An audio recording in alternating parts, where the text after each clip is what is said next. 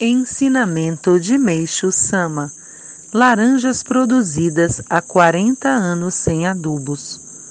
Recentemente foram-me presenteadas por um fiel as laranjas que há 40 anos ele produz sem uso de adubos. Experimentei-as de imediato. Ela apresentava um sabor agradabilíssimo, impossível de se expressar através de palavras.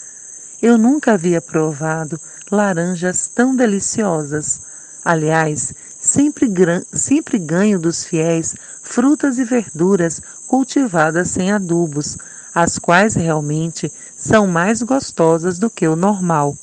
Entretanto, parece estar faltando qualquer coisa nelas, não podendo ser classificadas como 100%. Isso se deve à presença de tóxicos dos adubos no solo ou nas sementes, os quais levam de 4 a 5 anos para ficarem livres deles. Só a partir daí é que os produtos adquirem o seu verdadeiro sabor. Se aquelas laranjas fossem vendidas nas lojas, alcançariam enorme sucesso e nem se pode imaginar o quanto venderiam.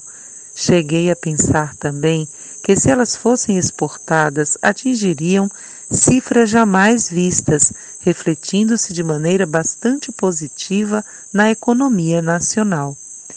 Ultimamente começaram a aparecer lojas que vendem verduras puras, isto é, plantadas sem uso de estrume.